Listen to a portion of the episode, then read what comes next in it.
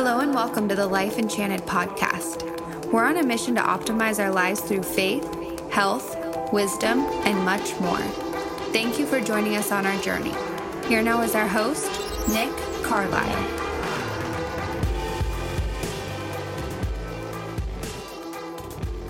What is good, my friends? Nick Carlisle here. Stoked to be back with you once again. This episode, again, is going to be a little bit different. I'm kind of all over the map with these, all good. Just sharing what I feel compelled to share, my friends. But today was my last day as a public high school teacher. My last day, and I've been full of emotion all week. Mostly sadness, because I'm really going to miss all these kids. I'm not going to miss the meetings. I'm not going to miss any of the administrative stuff, right? But the kids, the relationships I've I've built, I'm going to miss. But I've had it on my heart to share my story for a long time, my testimony, and I want to share my testimony with people, but I've been afraid to because of my job as a public education teacher. Like I've wanted to share my complete story on my podcast, but I'm a little bit scared that some Karen is going to hear it and get me fired, right? I, I just, I didn't even want to create or mess with any of that drama. But today being my last day, and students asking me like Carl because they know I was I've shared with them that I was in juvenile hall and they were like why'd you go to juvie and I haven't really shared that with them yet so they've been asking for my story a lot and because today was my last day of school I decided I was going to share with them my testimony my complete testimony and I prefaced it with telling them that I'm not trying to convince them of anything. Like I'm not trying to convince them of what I believe spiritually or what they should do or anything like that. I just want to share with them my path and my journey with the hopes that it imparts some wisdom to them about how to go down their path. So that's what I did. I put my uh, recorder on the table next to me and recorded this this entire uh, class so it's me giving my testimony. It's like 90% of it. There's definitely a lot of other stories that go into it, but you'll get the gist. So I give my testimony and then I do a Q&A at the end and I want you to stay for the Q&A and make sure you listen to the Q&A and hear what these kids are asking about. Listen to my responses and let me know what you think. Hit me up on Instagram. Let me know kind of your thoughts around all this. And please share this if you find value in it. Share it with people who you think will benefit from listening to this. There's so much addiction and pain and suffering in the world right now, especially amongst the youth. I mean, even adults as well. You guys see how bad the prescription pill epidemic is and the substance abuse is, right? Share this with someone, please. It could inspire some hope. With that said, without further ado, this is my testimony. Thank you guys. Because again, life is all about quality of life, right? Living a good life. It's not about your GPA. Um, but something that I've always wanted to do with my students that I haven't been able to do, and I've also wanted to do on my podcast as well, is to share my testimony. And it's been what is a testimony? A testimony is just someone's story, right? Of how they've evolved and what they've gone through. Um, and I've been hesitant to share mine because of repercussions, right? So, like, the district hearing it or parents hearing it. Some of you guys might have seen last night I put something on social media and I had some some parents, some Karens uh, kind of freak out. Really? So um, so that is a real threat and that's why I've been kind of hesitant with sharing uh, my entire story with you guys, even though I want to, because I think the the more real and authentic a teacher can be, the more it impacts you guys, right? Correct me if I'm wrong. You guys want an authentic, real, honest person. You want a robot up here that's telling you how to do y equals mx plus b, but also is unrelatable, right? Like they have no clue what life is like, right? So the way that I approach teaching and you guys and the, and the way that I feel like I can have the biggest impact on you is to be real and share as much as I can with you so that you guys can learn from me and see like, oh, Carlisle's been there. He's done that. He's experienced that. He might have some wisdom here, right? So I want to share with you my story thus far, and I want to preface it with the fact that this is not easy for me to share with you guys. I'm like super nervous right now. because there's a lot of deep and heavy and dark things, so it might get emotional. But it's also the reason I'm doing this is because it's beautiful. It's a beautiful story. Um, yeah, and I don't want to glamorize anything that I've done. I don't want to uh, convince you guys of anything. This is all just my opinion and my story. Okay, so I'm not trying to convince you of anything. Um, so I grew up in Loomis, in Penryn. Okay, I went to Penryn Elementary School. I grew up in a super solid family. My mom was a children's pastor my entire life. My dad was a drummer for the church for as long as I can remember. Super involved in the community. My, my parents are some of the, the most faithful and awesome people in the world, straight up. Like, I know we could all probably say that. We all have our biases, right? But my parents are super, super solid.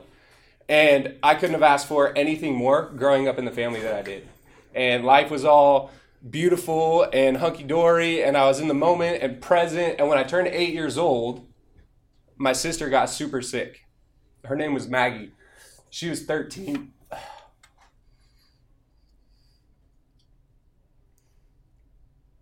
Oh man, it's super hard for me. You don't have to do it No, it's powerful, dude.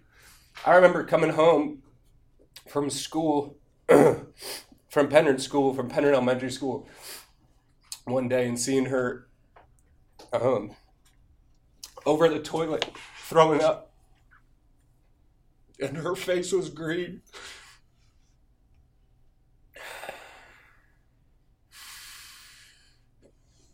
Her face was green, and they didn't know what was wrong with her. And two weeks later, she was dead. I was eight.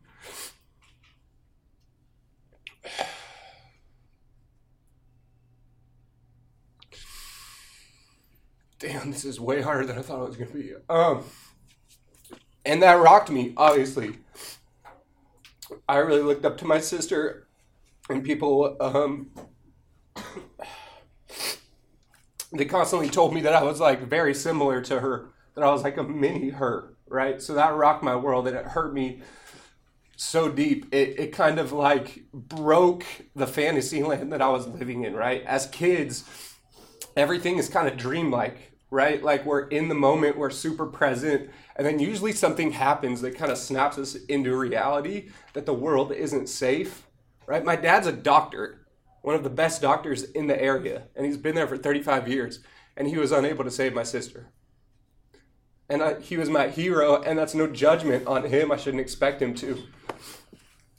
But the reality of life, the suffering of life set in, right? And I was eight, eight at that time. So whatever, my family deals with it. I have a, an older brother and an, another older sister. There's four of us.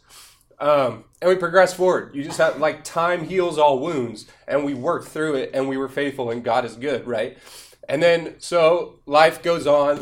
Uh, after eighth grade year, before my freshman year at Del Oro, I didn't understand what that pain did to me inside, but and it's no excuse for my subsequent actions. But eighth grade, I'm about to go to Del Oro. I'm hanging out in Penryn, doing Penryn stuff, just running around the streets, riding dirt bikes, shooting shotguns, being an idiot, having fun. And um, on the train tracks in Penryn, eighth grade summer, I decided to hit a bubbler. Kid had a bubbler. For those of you who don't know, it's a smoking marijuana apparatus. And I hit the bubbler for the first time. I remember walking down the hills of Penryn and feeling all of a sudden when the cannabis set into my system, I was like separate from my body for a second. And some some of you guys unfortunately might know what I'm saying here. And I was like, whoa, that's weird. And I and I subconsciously understood that like, whoa, I can control my feelings with this substance. That's pretty rad. Like that actually made me feel really good. And what I didn't know kind of subconsciously what was occurring is that it was masking the pain. Right? It was a way for me to get away from pain. And I always grew up as the kid that I always said I would never smoke weed. I would never do drugs. I'm gonna, you know, that was me. Like Dare class, I was like president of Dare. That used to be drug abuse resistance education. Like I was all for no drugs, no nothing. And from that day that I hit that bubbler in Penryn till I was 26, so 14 years, I consumed cannabis. The the days in that 15 year period that I did not consume cannabis was probably about 30 days total. And that's and the only reason so out of 14 years, there was only 30 days which I didn't consume cannabis in some way. And and that had a big effect on me. So as I started to navigate high school, I have this side of me, this this uh, kid who's who's coping with his pain with a substance. But I also was a stud athlete, and I was the quarterback of the football team, and the point guard of the basketball team, and a leader on campus. So I had to put a mask on on campus and be one way in front of the teachers and the staff, and then I was a complete other way with my other friends who was uh, who I was hanging out with doing dirt right? And I was like kind of going between both places, wearing a mask over here, wearing a mask over there. Wearing, I wasn't myself. I didn't know this at the time. It was kind of just again subconsciously occurring, right? And I started to make stupid mistakes. My freshman year in high school, the last day, dang. So let's see. I was 15. I'm 33 now. So 18 years ago today. 18 years ago today, which is crazy. Last day of school assistant principal comes into uh, my woodshop class. I'm a freshman and says, "Nick, grab your stuff. Come with me." Takes me to the office. Um, I sold an ounce of weed to a kid the week before. He got caught with it and snitched on me. Um, so I got caught. I was still a minor, so I got caught selling. Right? What's up, brother? I got caught selling, and I went to juvenile hall for seven, six days. Six days and that was super rough, really rough. And you think that would have broken me out of my cycle? Nah, nah. The addiction was way too strong, way too strong. So I kept kept smoking. I was on probation, prohibited from from consuming cannabis, right? And I was smoking while on probation, knowing that if my PO came and tested me, I would go right to jail right to jail. But the addiction was so strong that I had to do it. This is a crazy story. I had a bonfire in my house. This, I'll make this this part quick. I had a bonfire in my house. Had my friends over, smoking weed all night. I'm on probation. 6 a.m. in the morning, I hear a knock on my bedroom door. Love you, bro. Knock on my bedroom door. Opens it. I wake up. It's my probation officer. Nick, I just need a quick pee sample and I'll be out. I was still high. He goes into the kitchen, I'm freaking out. I'm looking at my friends who are laying on the floor. I'm like, what am I going to do? What am I going to do? I go into my bathroom and I turn on the ho- or turn on the faucet full and just start slurping water down my throat. Slurping just as much water as possible. I walk out into the kitchen. I don't I didn't like cognitively plan this. I walk out towards the kitchen and I just start puking it all up, pretending and I, I forced myself to puke. And the PO, by the grace of God, I don't know why he didn't catch on to this, goes, dang, you look like you're really sick. I'll come back another time and get it. And came back another time and I drank one of those. I, I smoked that day after that. After my PO left, I smoked. That's how bad the addiction was. And then I went to like a 420 shop and got like a cleanser thing that cleans your pee and then passed the, the test. So the addiction was super deep. And I led that life all throughout high school. Quarterback, starting quarterback, starting safety, point guard, leader at on campus, but also stoner, loser, idiot, non-productive, ruining my potential, completely addicting, controlling my feelings, unself-aware on this other side, right? And I was living this double life. Started dating my wife, my now wife, my girlfriend when I was a senior, and I went to San Diego State, where uh, the habit just kept getting worse right? And then I started at San Diego State. I discovered my love for music. So I started rapping. I actually started rapping at Del Oro. I was the first Del Oro student, hands down, to make a diss track.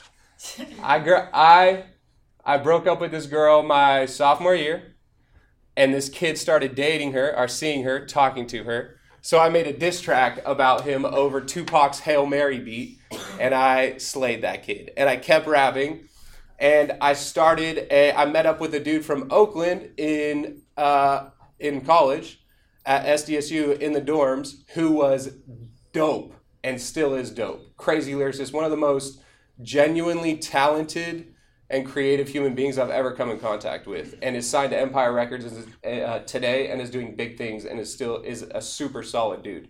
And I was just so attracted to him and was like, we just got along super well. And him and I started rapping together, making music together, and then we started a record label and we got investors. And we were living the rapper life. Let's just put it that way, right? Like you can only imagine what a 19-year-old white rapper in San Diego is getting is doing, right? I was an idiot, being an idiot. Um, but it was fun, and I loved music, and I wanted to take it to the next level. I wanted to be a either musician or a man. I wanted to be in the music industry, and we got this investors in these investors money. We spent pretty much all of it on a giant video shoot, which now looking back was not a giant video shoot, but we thought it was at the time with a Bay Area videographer named Eris Jerome, who's super dope. We spent a we spent a lot of the money on a music video for the artist that I was that was my boy from the dorms, and he uh, and it and it flopped. Basically, the video flopped. We didn't get a really return. We thought we were going to get a ton of exposure and stuff, and it flopped lost all our investors' money, had to um, had to dissolve the company, had to dissolve the record label. By this time, I am getting towards the end years of college, right? And I'm like, okay, I'm 22 years old. I have a strong addiction to uh, marijuana still. I've been dabbling in pills still. You know, it's like let's uh, do some coke here, do some Molly there, do some Oxy there, do some Xanax here, do some Klonopin there, like whatever is available. I'm down. You know, let's party, let's live the the rapper life, whatever. Um, and I'm about to hit the real world, and it's scary, and it's super scary, and I don't know what to do. So an opportunity comes up for me to go be an intern at Warner Brothers in LA, Warner Brothers Music in the hip hop division, which is a huge deal. I was going to be the direct intern for the head of the hip hop division of Warner Brothers Music, which is like Rick Ross and MMG and like all the like it's a big deal in Burbank. My first day, so I moved to LA for this summer after college. I went there.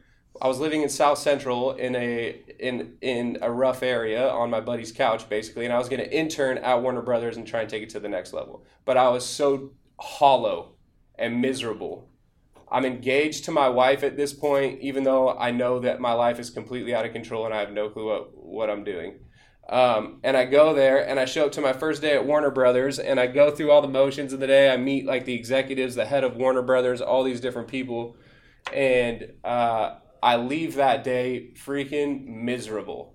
Miserable. Like, what am I doing? I do not want to. It was a mile and a half drive from my house to the Burbank uh, studio, and it took me an hour to get there, mile and a half. The traffic was just ridiculous, and I just I remember sitting in traffic, hating my life. So I started because I was so lost and hurting in a way that I'd never really hurt, and I moved all of a sudden. I'm in a new city, living with new people in the in the hood. I got these addictions. I was trying to quit smoking, trying to quit all the lifestyle so I could go all in on the internship, all that and I was just miserable. And I was driving home after my first day and I cried out to God. I was just, Lord, I, I had this foundation of my faith. I like believed in God, but I never like had a personal relationship. But I was driving home and I was like, God, I'm miserable. I'm miserable. Just save me. Boom! I get in a car crash. Right when I do that. Right when I do that, I hit a taxi cab head on. I like lost. I like got in dreamlike land prayer for a minute, like, Lord, help me. I'm miserable. Boom! Hit a taxi cab head on. Uh, didn't total my car, but was forced to move back home to Sacramento because I didn't have a means of transportation anymore. So I was like, all right, I'm go. I told my friend who I was sleeping on his couch, I'm going back to uh, to Loomis like, sorry, it was an excuse for me to get out of Warner Brothers because I didn't want to be there. I knew in my heart that I was there for the wrong reasons. I was there because I wanted people to think that I was working my way up in Warner Brothers and that I could be that guy in LA on the music scene, big business, big money, right? But that wasn't where my heart was. So I used that car crash as an excuse to get the hell out of LA. So I, I came back up to Northern California and my wife, my fiance at the time, uh, she's super solid and she didn't want a husband or a boyfriend or fiance who's smoking weed all the time and i knew that so i started instead of smoking weed i started uh, relying on pills to control my feelings right I, I went over to the opiates i went over to the benzodiazepines the xanaxes the Norcos, the Percocets, anything, right? Because that's easy to conceal. Like I can't smoke a blunt and then go hang out with my wife. She'd smell it all over me on my face. Like it would be horrible, right? But I could take a Norco while she's not looking and feel super good. So think about drugs, you guys. People tell you that drugs are bad. That's a lie. Drugs are really good. They make you feel awesome. Long term, they make you feel really bad. But don't think that they don't make you feel really good. That's why people do them. If drugs were bad, no one would do them. Right? So just understand that. They make you feel really good, but then they make you feel really, really shitty after that. And then what do you have to do? Take it again. Take it again to feel really good again. Right? And the cycle continues and it destroys your entire life. So I started popping pills and concealing it. And I started working in real estate. I was basically being handed a property management company, and I started working for that company. And um, it was a beautiful opportunity. I was going to make a lot of money. I'm going to kill it in real estate in my hometown, blah, blah, blah. It was that same narrative of pride. I want this. I want to be seen as this. But I was miserable in my job. I was mi- miserable in real estate. So what did I do to comfort myself while working that job? What do you guys think? Pills. Pills, right? It's like, sweet just gonna pop those pills and I'll feel great at my job. I'm doing this inspection with this guy, freaking high on pills, and I feel awesome, right? But that I was wearing a mask. No one knew I had this problem. Not my wife, not my in-laws, not my parents, not my brother, not my friends. I had this mask on. I was a complete slave to substances, right? And it was destroying my life, destroying my life. And there's a lot of stories that go into that time period, but I'll cut to the chase. Um, when I was 26, so four years after I graduated college, this has been going on, this addiction. And I would go one week off, like, okay, I'm going to go sober for a week. And I would do that. And I would go, you know, a week and a half off sometimes. And I would convince myself, like, I got this. These pills, these, you know, they, they don't have any control over me. And and then I'd go back on the train and I would like binge, you know, and for two months I would go be popping pills every day. Um, and it was destroying my life. It was destroying my well being. It was destroying my physical health. It was destroying my marriage. It was destroying my mood. It was destroying everything. But I couldn't get away from it, and I was stuck. And when I was 26, my wife's parents have a house in Mexico, and we went down there for a little vacation. I was coaching football at the time at Del Oro.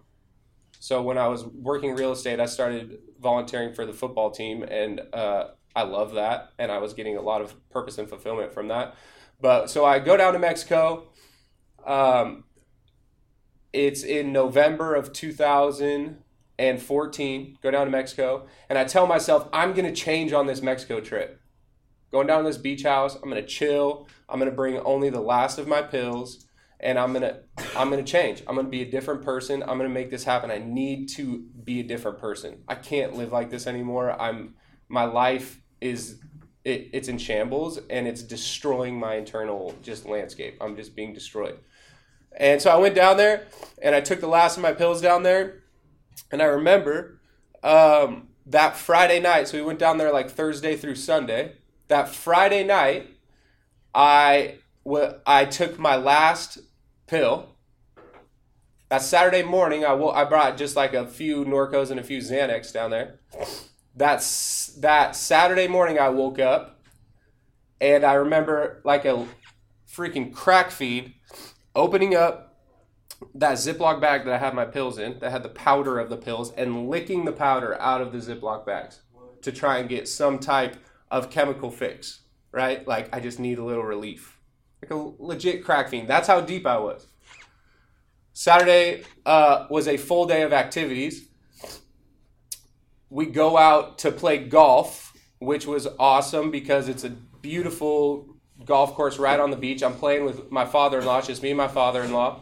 It's freaking hot. I'm miserable. I'm withdrawing from pills. My body is chemically imbalanced and I'm dehydrated. I didn't sleep well. I'm struggling. I'm moody. I'm hating life. And I suck at golf. I suck at golf.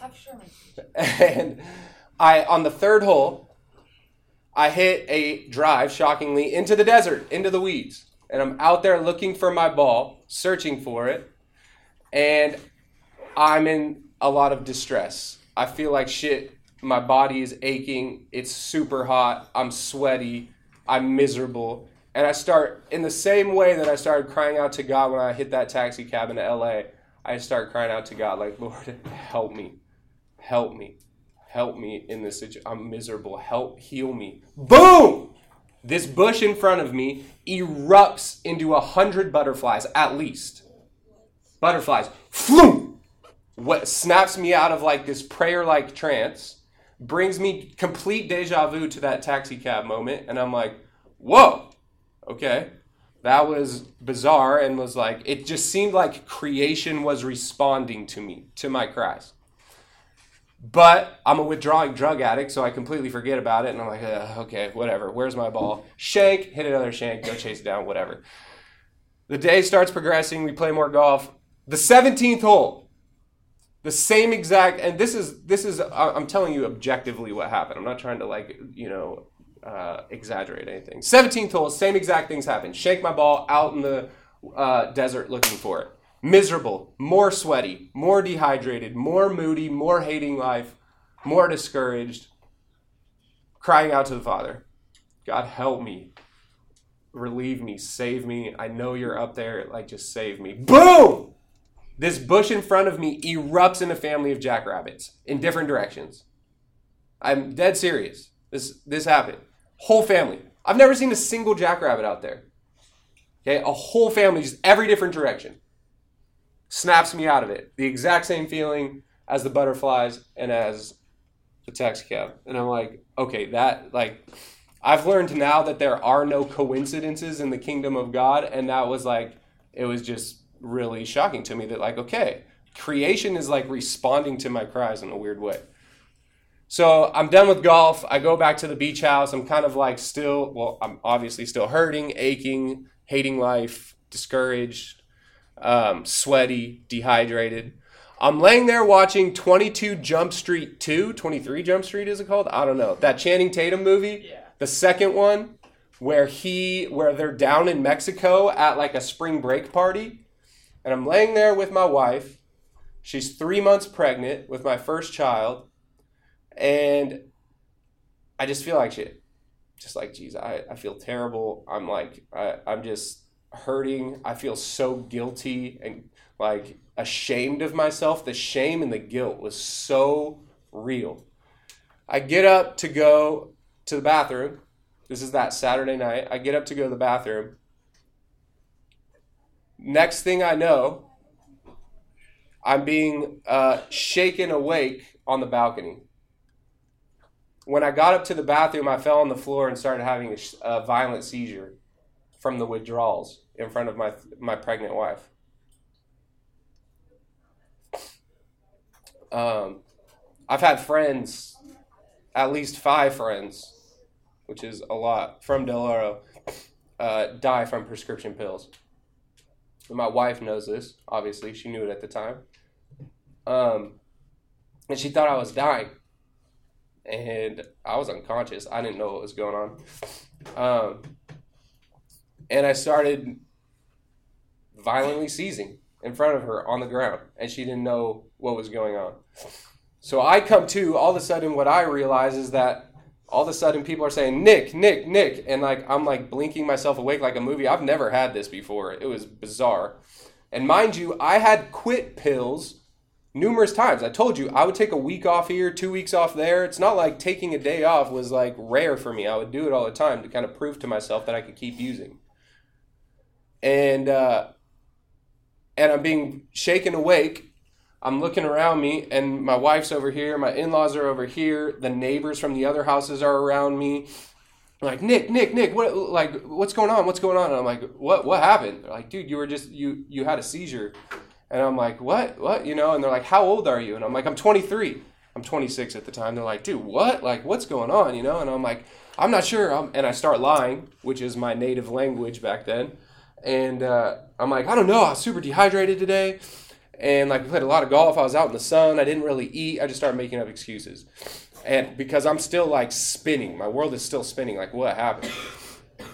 Uh, the an ambulance comes, takes me to a Mexican hospital. Uh, it's a sketchy part of Mexico. They hook me up to some saline solution, pump me full of uh, uh, liquids to help me out. And the doctor's like, the doctor knows what's up. The doctor didn't really speak English, but he was like, yeah.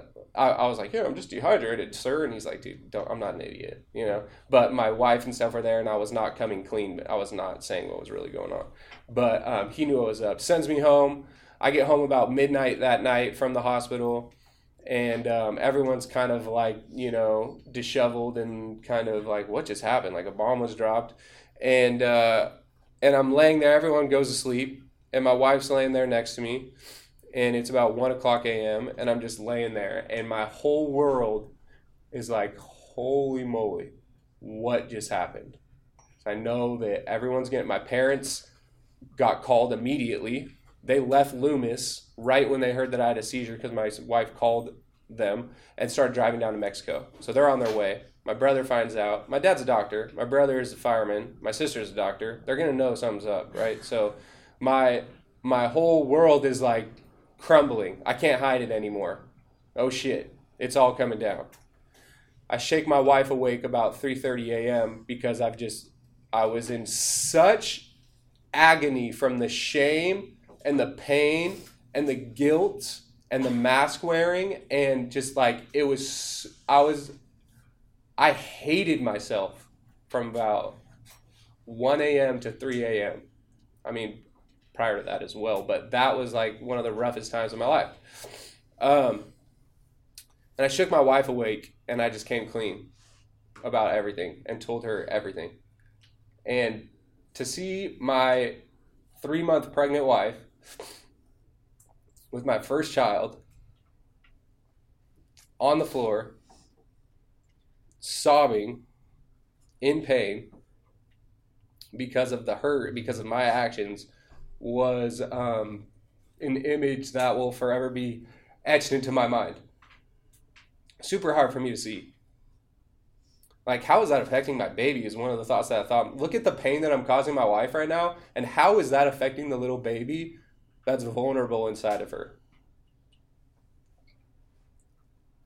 Um, and that was super hard for me to see. And when I came clean to her and told her all those things, the weight of the world, praise God, was lifted off my shoulders. I was known. Finally, I was known for who I was.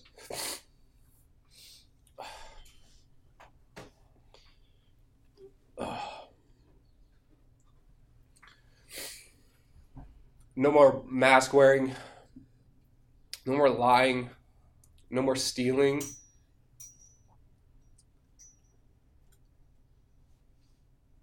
Uh, no, no more hanging out with sketchy people. And uh, she obviously the next morning, like by by the time she, well, we didn't go to sleep that night. Her parents woke up, came clean to them. They were obviously super disappointed we pack up our stuff, we drive up to the border.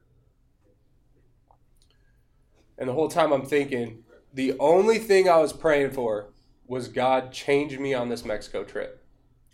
Change me on this Mexico trip. Push the button in my mind that erases addiction and nobody will know. I don't want anybody to know. Just press the button in my mind. God, please, if you're real, just press the button in my mind to make me a new person and put this all behind me, and I'm just going to act like the new Nick and be completely fine for the rest of my life. Please change me on this Mexico trip, God.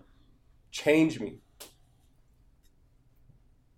That wouldn't have been healing for me if you pressed the button in my mind, right? He had to smack me. I had to be smacked down to rock bottom so that I could build back up. I didn't want anyone to know I was a pillhead. I'm the football coach. I'm a football coach of a state high school championship team. Guess who finds out? The whole football staff. I'm super involved in my church. Guess who finds out? That Sunday morning, that happened on a Saturday night. The pastor of our church that next Sunday morning got word that I had a seizure and announced it to the whole congregation. Nick Carlisle had a seizure last night. Let's pray for him. The whole congregation. Everyone in Loomis, every so obviously people start talking. People find out that I'm a drug addict. I'm a drug addict, right? I'm a full blown drug addict. My worst fear, my worst fear, is coming true. Everyone finds out. The pastor, my parents, my wife, my friends, my coaches, my everyone finds out. And that was so liberating because again, I was finally known. I was finally known. I was finally real. Could finally be authentic and accountable. Right? So we drive up to the border. My parents are waiting for us at the border, and my dad says, "Nick, are you prepared to do anything, everything? Are Are you prepared to do whatever it takes?" Is what he said. The exact words. Are you prepared to do whatever it takes? I said, "Yeah." So all right, we we have a spot for you at Betty Ford, the Betty Ford Clinic in Palm Springs. We're gonna drop you off on the way home. Betty Ford is like the number one rehabilitation center in the entire world. It's a sick place. I always joke with my wife, I would go back anytime, even though I'm not a drug addict, just because it was that epic. It was freaking counseling and meditation and therapy and biofeedback and acupuncture and yoga and group discussions and like burning sage and like good food. And it was super healing for me. When I say that to my wife, she like tries to punch me in the face. Usually it's kind of funny um, because it was so traumatic for her.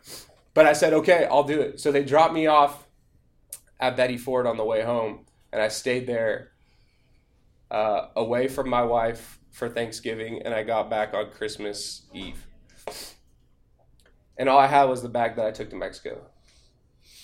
And my prayer of God, heal me on this Mexico trip, came true in a way that I would have never wanted or imagined, but that healed me completely. Healed me. I've been sober now for eight years. Um, and uh, it's by the grace of God, honestly. I never had, like I said, a personal relationship with, with God growing up, but what I do know is that the times that I cried out to Him in desperation and plead and pleaded for Him to rescue me, I was rescued. And that's just my objective experience of life. God means different things to different people right? And I'm totally fine with that. I think there's truth in every religion, and I'm totally willing to acknowledge that. But um, he rescued me, and that changed my heart. It changed my heart and put me on a different path. And I didn't know what I was going to do. So now here I am. All my brain, I'd been using drugs since I was 14. I went 14 to 26 with substances in my mind and put all of my brain chemistry around them. How do you think that affected my development? Now I'm 26, but I have the brain of a 14 year old. That's an L, if you, if you don't know. It's a big L, right? I muffled all of the experiences with substances. I never grew emotionally. I was never forced to be, you know, uh, facing hard feelings and, and overcoming them. So I had a lot of work to do, right? I had a lot of work to do. And I started listening. So I have this job in this real estate company. I'm coaching at Del Oro, but I'm miserable and hollow. And all of a sudden, people, God starts as I as I dedicate my life to listening and seeking God. We'll just call him God. You can call it the universe if that makes you feel more comfortable as I start dedicating my life to seeking that, something bigger than me, things start happening. People start telling me, like randomly, Carla, you should be a teacher, dude. And, I'm, and at the same time, I'm like, dang, I get a lot of fulfillment from coaching football. I love hanging out with these idiots. So maybe I should hang out with them for my job, you know? So, um, and people start telling me, like, have you, like, random people, have you ever thought about being a teacher? I'm like, that's weird you say that. And then, like, three weeks later, some other person is like, dude, I feel like you'd be a good teacher. I'm like, whoa, I told you guys there's no coincidences in the kingdom of God. So I'm like, all right, I'm going to go get back to school and get my credential and be a teacher. So I get into teaching. I think I'm going to be a math teacher. I only want to be at Del Oro. I only want to be here. And what's the best way? People tell me to get to Del Oro is be a math teacher. All right, sweet. I'm going to go pass all the math math exams, get credentialed in math so that I can be a Del Oro high school teacher for the rest of my life. Well, work my ass off to get credentialed in math, and a math position is not going to open like, no, I don't want to teach at Granite Bay. I don't want to teach at Roosevelt. I don't want to teach at Thomas. I don't want to teach at any school other than Del Oro. What am I going to do? Lord, help me. Lord, help me. The last day of school that year, when I'm hoping to get a job at Del Oro, uh, an old teacher from here named Dietrich comes up and says, Carlisle, you have your business degree, right? And I'm like, yeah. He's like, why don't you teach in the business department? I'm leaving. You can teach Frosh Tech. You can teach my class. And I'm like, oh, that'll be sweet. So I explore that a little bit. I end up getting the Frosh Tech job, which I'm terrified of because like you got to teach. I'll do questions after this, but uh, I get up, I get the Frosh Tech job, and it's like okay, now I have to learn how to do Photoshop. Now I learn have to learn how to do video production. Now I have to learn how to do all these different things that I have no clue how to teach. I thought I was going to be teaching math, so I'm forced to teach myself the Adobe Suite, Photoshop, Adobe Premiere, all these different things. And as I'm teaching, as I'm learning this, I'm like, dang, I could uh, create my own content. I can make my own podcast. I can make my own movies. I'm like learning these skills, so I start that, right? And that turns into the podcast. That turns into me creating content. That turns in, and God is leading me throughout this entire way down a path that I have no clue exists. I think I'm going to be a math teacher for the rest of my life. And God's like, no. Just like I wanted God to like press the button in my head and like, yeah, erase the addiction and make me a new person all of a sudden. No, I'm going to do something that's way better for you. Okay? You think you're going to go math for the rest of your life? Nah, son. You're going to go into business. You're going to be forced to learn the skill. You're going to suffer. You're going to struggle. You're going to learn all these different things. You're going to come across coaching. You're going to your podcast is actually going to grow. I'm going to use you to impact people's lives through this way.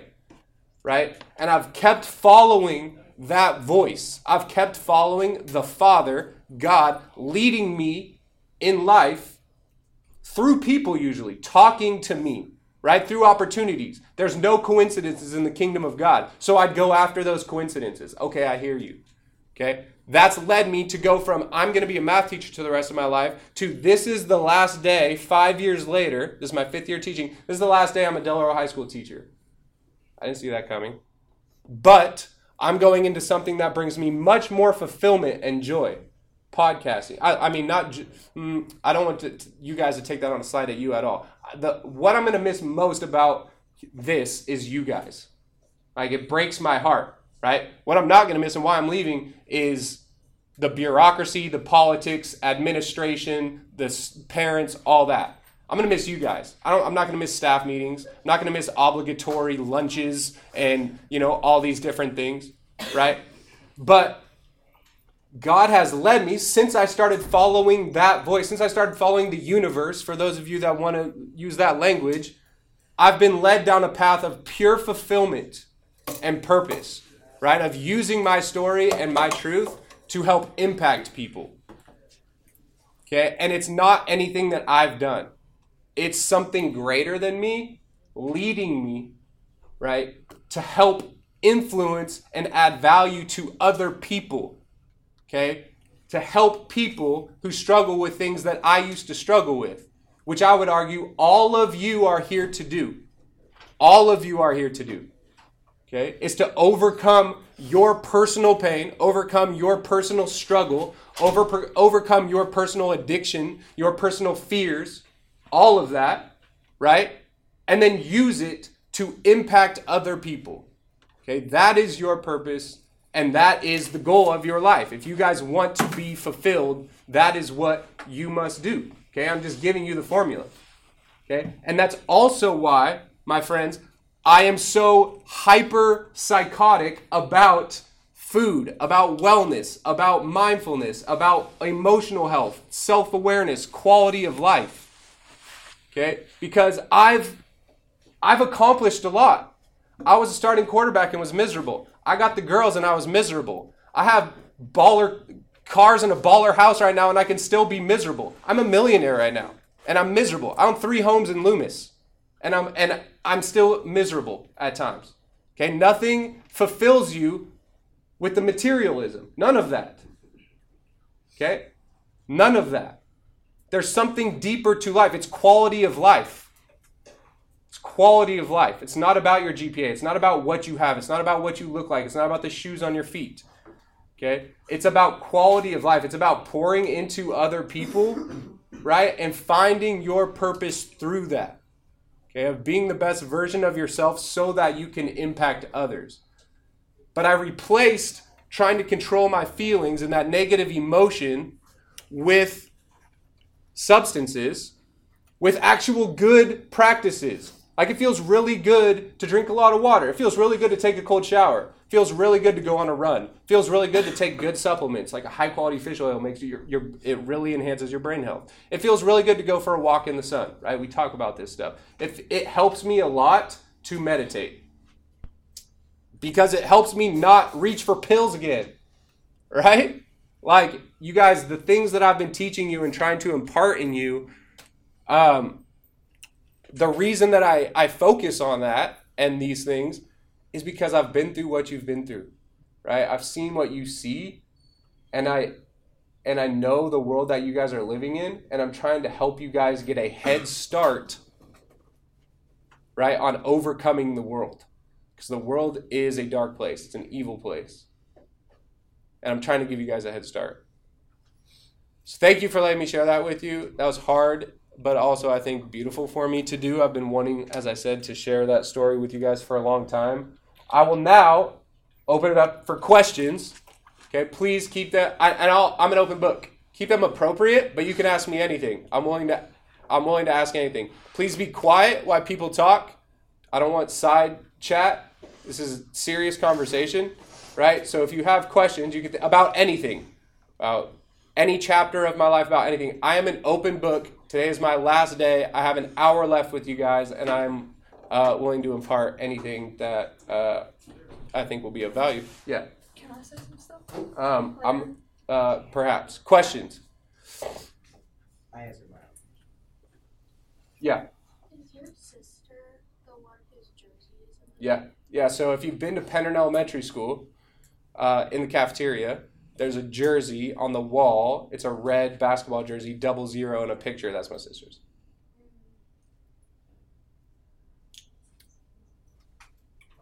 Yeah.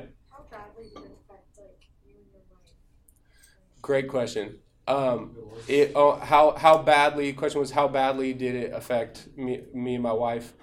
I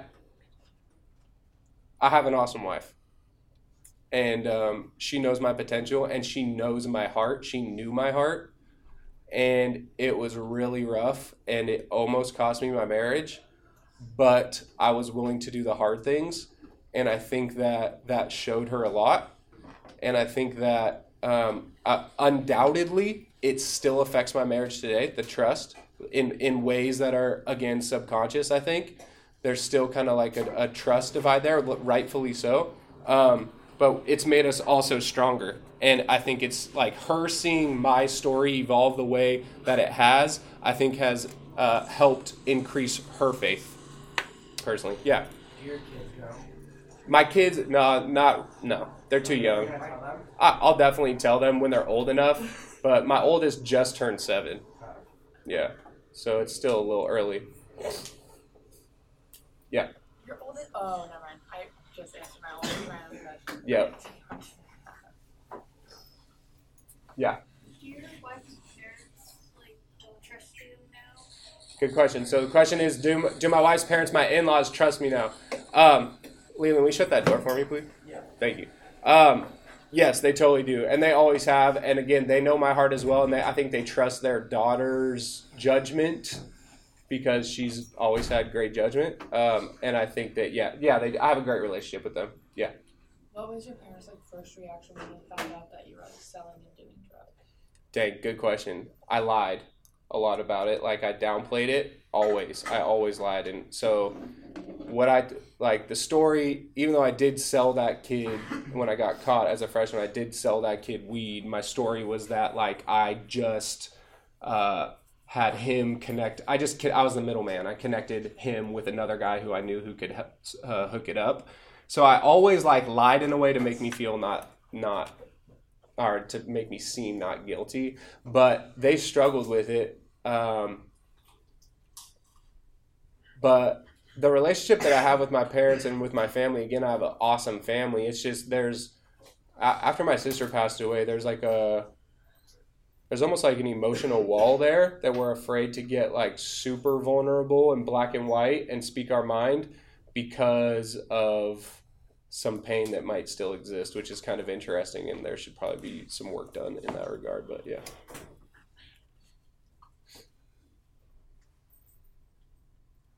hmm How hard was it getting? clean? How hard was it getting clean? It was really hard. Um, the pills were really hard to get off of, but hitting rock bottom and being known and being coming clean, it was a lot harder when I wouldn't tell people. It was a lot harder when I tried to do it myself. It was much easier when I spoke about it, when I talked to people about it, and when I came clean about it. It was like, oh, that's you know, it's it's it's such more of a weight off your shoulders, and there's accountability there, right? So if any of you guys are struggling with any type of addiction, my first advice would be start telling people about it. It's hard to do, but that will make you. That's going to force you to to address some things. Start telling as many people as you can about it. Have some, you're going to have to have courage to do that. Um, I'm here if you want to talk to me about it. I'm not going to tell anybody. You can trust me. I'll, and I want you guys all to know. You guys know how to find me. You like you can hit me up on Instagram. Find me. Uh, I'll give you my phone number if you want. But I'm an open book forever for you guys. Like we have a bond, a relationship. You guys can hit me up with whatever. Right? I, I'm not. I'm not gonna say anything to anyone unless it, you're gonna harm yourself or someone else. But I'm here for you guys, as you hopefully know. Other questions? hmm So are they like laying you off, or are they just like not having classes for you to teach? I'm quitting. You're quitting? Yeah. Oh. Yeah, it's not. It's not. I'm not getting laid off, or they're not. I'm just quitting. Yeah, I'm just piecing out. I'm going all in on like I've been led to this, and they've like. I just feel like administration hasn't been awesome. They've kind of shipped like I could have been teaching in my old classroom, but they really had no reason not to have me teaching in there. And they're like, "Nope, you're in the library." And one specific person in admin has just not been like kind to me. And la- this year I went part time. I went down to part time, and since I made that decision to go part time, I feel like they've just kind of uh, they've like lost respect for me, or they just kind of treat me like uh, they can, you know, not like a real teacher. That's why I always make that joke. I'm not a real teacher because like I've asked for a phone like a hundred times, and I don't even have a phone. I don't have, you know, like it's just it's just stupid. Like when I tried to get out of this class, I was like, let me teach in that old class, you know, like it, it was just dumb and admin wasn't super accommodating. And then things have just progressed in a way that's like all right there's no coincidences in the kingdom of god. It is time for me to get up out of here. It's time for me to get up out of education. Education's a tough place to be right now. It's a tough place to be. I know you guys are in a hard mental space. The pandemic has affected you more than you know my friends. I'm telling you that right now. I see it objectively as a teacher. Your guys' demeanor your maturity uh, emotional intelligence all that is different as a whole. That's no judgment on you as an individual, but as a whole, things are different. Things are different, and things are shifting. And um, I think last night, the fact that that Karen g- reached out to me on D on social media like that. Um, Wait, what did she say? I'll put it on blast. I'll put her on blast real quick. I put her on my story. Is it like, it, was it your new post that you posted? Yeah, she replied. She re- she replied. Hold on. Oh, there's that podcast. Remember, I told you guys I was going to do that with Devin Levesque? There he is. Um, Wait, hold it, hold it, because we can't read it. It's about to switch. oh, I did know that. I Where it- do you teach at? Says- Northern California. Can you just read out loud? I'll read it. I'll read it. She said. She says, "Where do you teach at?" I say, "A high school in Northern California." She says, "Del Oro." I'll be calling them tomorrow. I say, "What is that supposed to mean?" And she says, "You shouldn't be teaching kids with your gun rhetoric. Your students are reposting your posts. It's an abuse of your profession and inappropriate. I will be calling Del Oro, and I am a parent named Karen." And I said, "Yeah." No, I didn't say name Karen. I added that, made it sound better. And Tell her to shut up. and I said, and so I looked her up, who she was, and I'm like, oh, it's her mom? I love her. She was awesome. So I said, yeah, I had your daughter. Solid kid. Perhaps ask her about my reputation. Imagine me telling you what is okay for you to post on your own social media account. Tomorrow's my last day in education, regardless. Why? Because of this exact conversation. Peace out. Peace out, Karen. Um, Wait, So- who is the kid? uh, I'm not going to share that. But that that happening last night again, shh, going back to the theme of this discussion, there are no coincidences in the kingdom of God. That that happened, I feel like last night for a reason before my last day because I've been going through a lot of emotion of this being my last week. Like I worked really hard to get here, and now that I'm in my last week and this is my last day as a Del Oro High School teacher, I've been going through a lot of emotion, a lot of like sadness, grief, like loss, joy, excitement, nervousness, courage, fear, anticipation, like all of it. It's been coming up. Right? And I've been kind of filtering through that, but I feel like that conversation last night kind of helped me. Other questions? Please keep it down still. I'm, I'm an open book. Other questions? One sec, Tori. Yeah. Do you have like a like a life verse or one that's like prominent in your life? I do. It's right here. Uh, it's 2 Timothy 1 7. It says, For God has not given us a spirit of fear. God has not given us a spirit of fear, but of courage, love, and a sound mind. Right? God has not given us a spirit of fear, but of courage, love, and a sound mind. Like fear operates in all of us usually at all times. You guys need to start being aware of that fear. That's why that mindfulness Mondays, all of that comes down to when you guys are in fear, you can't perform.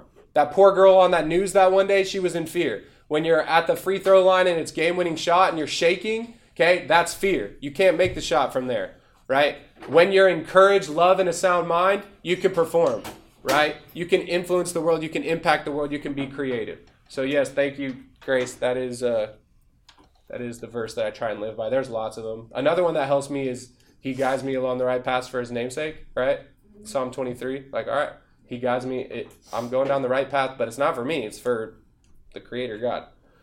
Um, other questions? Yeah, Tori.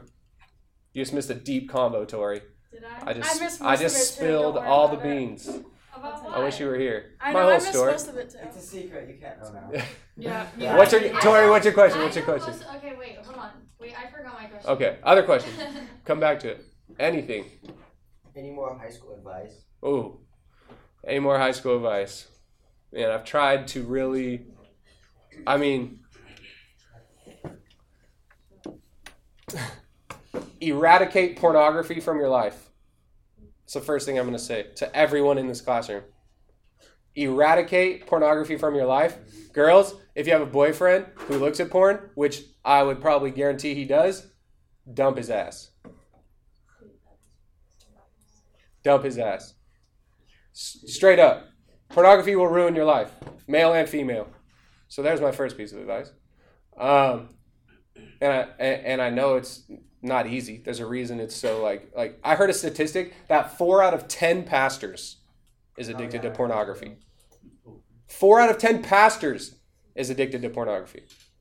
It will ruin your marriage. It will ruin your relationships. It will ruin your girlfriend, your relationship with your girlfriend. It will ruin everything.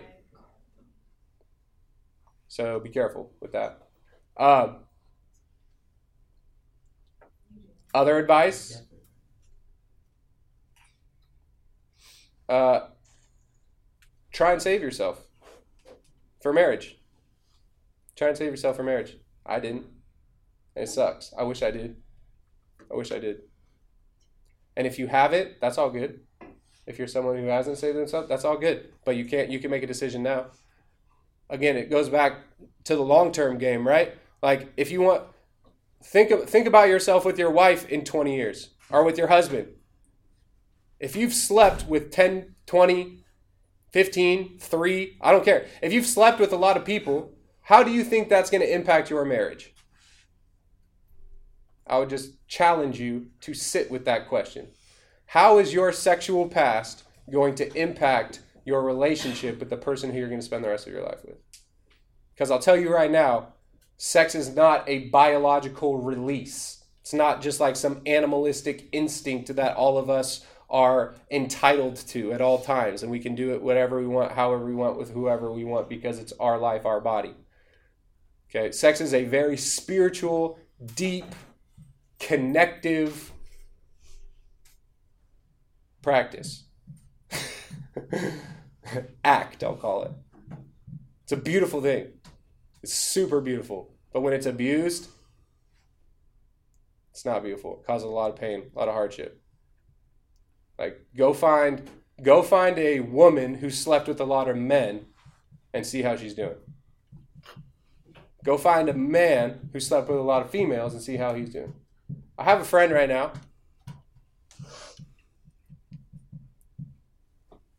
Uh, I know somebody. I know somebody whose body count, which is language I've never heard until I heard him say that, is over 700 What? because That's he's an Instagram. Yes, he's he's he's an influencer, and he's on Tinder, and he travels, and just goes around the country and does his thing. What? All bad, all bad. It's not. I know for a fact it's not. I know for a legitimate fact it's not. How do you keep count on that? That's what. But he is he he is not someone who I would want to be. He is not internally peaceful or happy. That's in my opinion. Other questions? Uh, no. Other high, high school advice. Both of those had to do with sex. That's weird. Um, Jeez. B. I am not against cannabis. Shockingly, I think cannabis has a lot of positive benefit in the world, especially if it causes if if if my daughter comes up to me and she's 25, Daddy, I'm having bad anxiety and depression. My doctor wants to put me on SSRIs, but I've heard that maybe cannabis could help me. I would say go cannabis first. Uh, nothing out of an orange bottle. I've done the orange bottle stuff, the orange bottle, right? So I think that there is application for cannabis in the world for medicinal cannabis. What I don't think is cool is you guys forming your brain around substances. Okay, wait. Wait to do that. Don't wait to form your brain around substances, but wait until your brain, which is about 20, you know, mid 20s, like develop before you explore with that would be my my suggestion. Right? Don't let your brain develop around substances. That's should go without saying, but I, I didn't get that memo. Um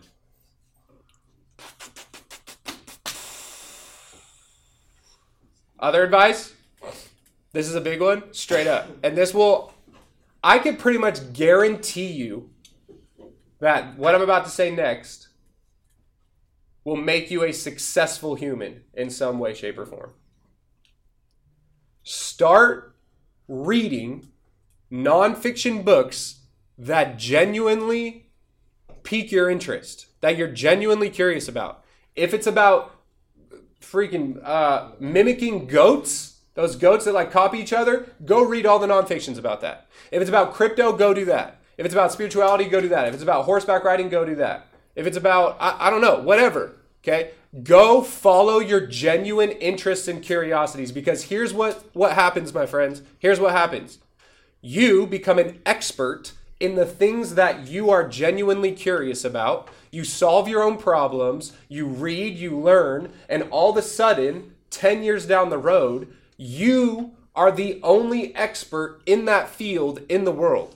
Like Leland is an expert in the bodybuilding, in muscle ups, in soccer, and in landscape, right? Because dad's I'm just using this as an example. If all of you guys do this, if all of you guys follow your genuine curiosities and genuine interest and become obsessed with becoming an expert in those things and learning about them, all of a sudden you are going to be the only of, version of you that exists and you could leverage that for money. Okay, there's a quote that says escape competition through authenticity.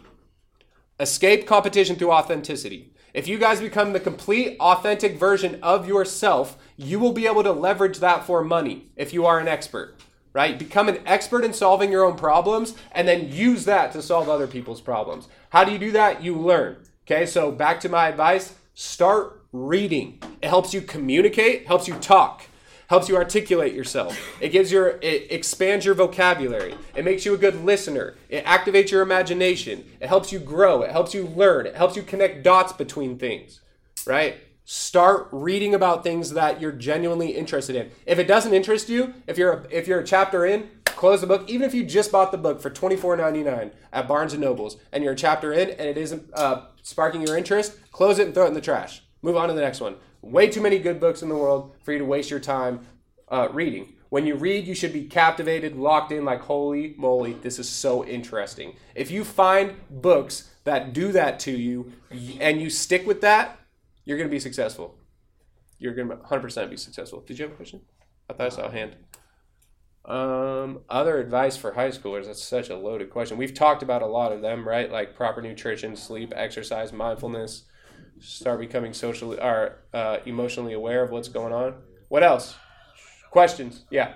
Um, it's like a, a an advice question. Yeah. But um, being like where you where you were. Yeah. Versus where you are now, what advice would you give to like people who like have friends who are in that position that you were in in high school, or not necessarily like Dang, specifically what totally. you're struggling with, but like Yeah. how would you say like to love those people, Great question. those who like don't want to be called. Great question. There is, I'm going to take a little bit of a different approach to this. So the question is, how do you help your friends who are struggling? Because you guys see it all the time, right? I we know what goes on on this campus. I know. I I smoked a, wa- a lot of weed on this campus, and I'm a teacher here now. I know what goes on. I was doing it back then. Now you guys have vapes, and if if I would have had a vape on campus here, it would have been bad, bad, bad. But you guys see what's going on, right? There's a lot of this in the on the campus. Here's what I would suggest to you, connecting it with my story. And this is going to sound a little trite, but hear me out. Let me expand on them on it. Love them. Love them. How do you love them? You get to know their story and what's really going on. How do you get to know that? You ask really good questions that you're not scared of asking. Why do you think you smoke? What what negative emotion does smoking or consuming those pills or that alcohol, what negative emotion does that blanket? Why is that negative emotion there? They're like, oh, it's because of like, I, I just want to feel good. Why don't you feel good? Start helping them unravel because the addiction, it's there's a there's a quote from this dude named Ga- uh, Gabor Mate. I don't know how to say his name. Gabor Mate, Gabor Mate. He says that don't ask why the or don't ask why the addiction. Ask why the pain. Don't ask why the addiction. Ask why the pain. And I think that that would be my advice for friends that are struggling. Is is be real with them and come from a place of love and compassion and non-judgment. Don't let them think that you're making saying like you're a bad person because you do this, right? But just like I just curiosity, genuine curiosity, love and curiosity for that person. Why the pain? Why the pain? What's going on there? Can you, can you just? Yes, gotcha. I need you to sign mine. All right, bring her here. Think of other questions. I'm loving the Q and A, Carlisle. Me too, Carla. I'm gonna ask Carla. Just because I have to get back to class, I don't want to stand across the way. Otherwise, I'd. Are you gonna be at graduation? Yeah. Well, I'll see you uh, at graduation. question. Thank you, Carlisle. You're welcome. All right, quiet. I want to keep it quiet still. Yes, Shane. Did you say that you met million dollar status? Huh? Did you say that you met like million dollar status? Do you You actually had like three do you actually have three houses? Yes. I. I. My. Shh, What? Shh, uh, someone who is a millionaire has a net worth over a million dollars, and my net worth is far above that. But I'd say that not out of a flex. I say that to say that yes, that's true. And some of you are probably thinking, if only I was a millionaire. I can tell you right now, I'm considered a millionaire, and I'm still miserable. I'm still suffering. I still struggle. Exactly. Exactly. You can't. So what that tells me is that it's not about any of that. It's not about the money. It's not about the cars. It's not about the you know, the house, the body, the spouse. Right. It's about internally what's going on. There's little kids in Haiti who live in orphanages who are much happier than me. That should tell you something. Other questions? Shh. Other questions? Anything. I'm open, open, open. Yeah. You still have this strap. I do not, but I could probably. I do not. Um, I honestly don't know if I could find it. I don't know. I could. I could find a lot of my old songs, but I could not find that diss track. I, I don't know, and I'd be absolutely ashamed to share it. That must me cry. Other, huh? That must make me cry. Same. Almost Yeah, I was Dang. exactly Bubbling up right here. bubbling. Good. What else? Other questions? We good? Yes, Coral. Shh. I think the kid were asking uh, two days ago why you got arrested. Yeah, why I got arrested? That was the freshman year story. Oh. When, yep. And I spent those six days in jail. Yep. What else? Juvenile fun, juvenile hall is not fun, by the way. I brought one book. I was like, "Oh, this book is good. This book is gonna last me this whole time." Yes, it was. Uh, it was a C.S. Lewis book. I read it in like the first six hours in solitary confinement in the first day. Lewis Is it like Wait, you read Straight? Solid? Yeah, What because it was full. It was Lion Witch in the Wardrobe. Oh. I was gonna say you said like Screwtape Letters. No, that was too heady and deep for me back then. Yeah. Scared Straight? What? Huh? Is it like Scared Straight? Yeah, it was just like super boring. I've never seen and there's a lot of there's a lot of like hills kids there's a lot of like forest hill nevada city like there's some sketchy kids in there there's some super sketchy kids in there like kids smoking meth at 15 i was like yeah gnarly what else other questions speak now shh or forever hold your peace I have a question. Yeah Can you sign it? yeah i will i will what else Um, this one. All right. Thank you guys for letting me share that. I love you all. Um, I know some of you are planning on studying. Thank you. Thank you. Feel free to get after it. I'm here to help you. Appreciate you guys and love you guys. Special thanks to King's Kaleidoscope for the music heard throughout this episode. Also, a big shout out to Capital Floats, aka my favorite sensory deprivation and float tank facility in Northern California. I'm a frequent user there, and the experience is always transformative to say the least. If you're interested in floating and live in Northern Cal, make sure you use promo code LIFEEnchanted with no spaces at checkout on their website. You'll save a whopping 40% off your first float, and you will not find that deal anywhere else. Also, in regards to some of the content shared in these episodes, make sure you always consult your doctor before making any sudden diet or lifestyle changes. If you're interested in connecting with me, you can find me on Instagram at nick.carlisle or send me an email, nick at mylifeenchanted.com.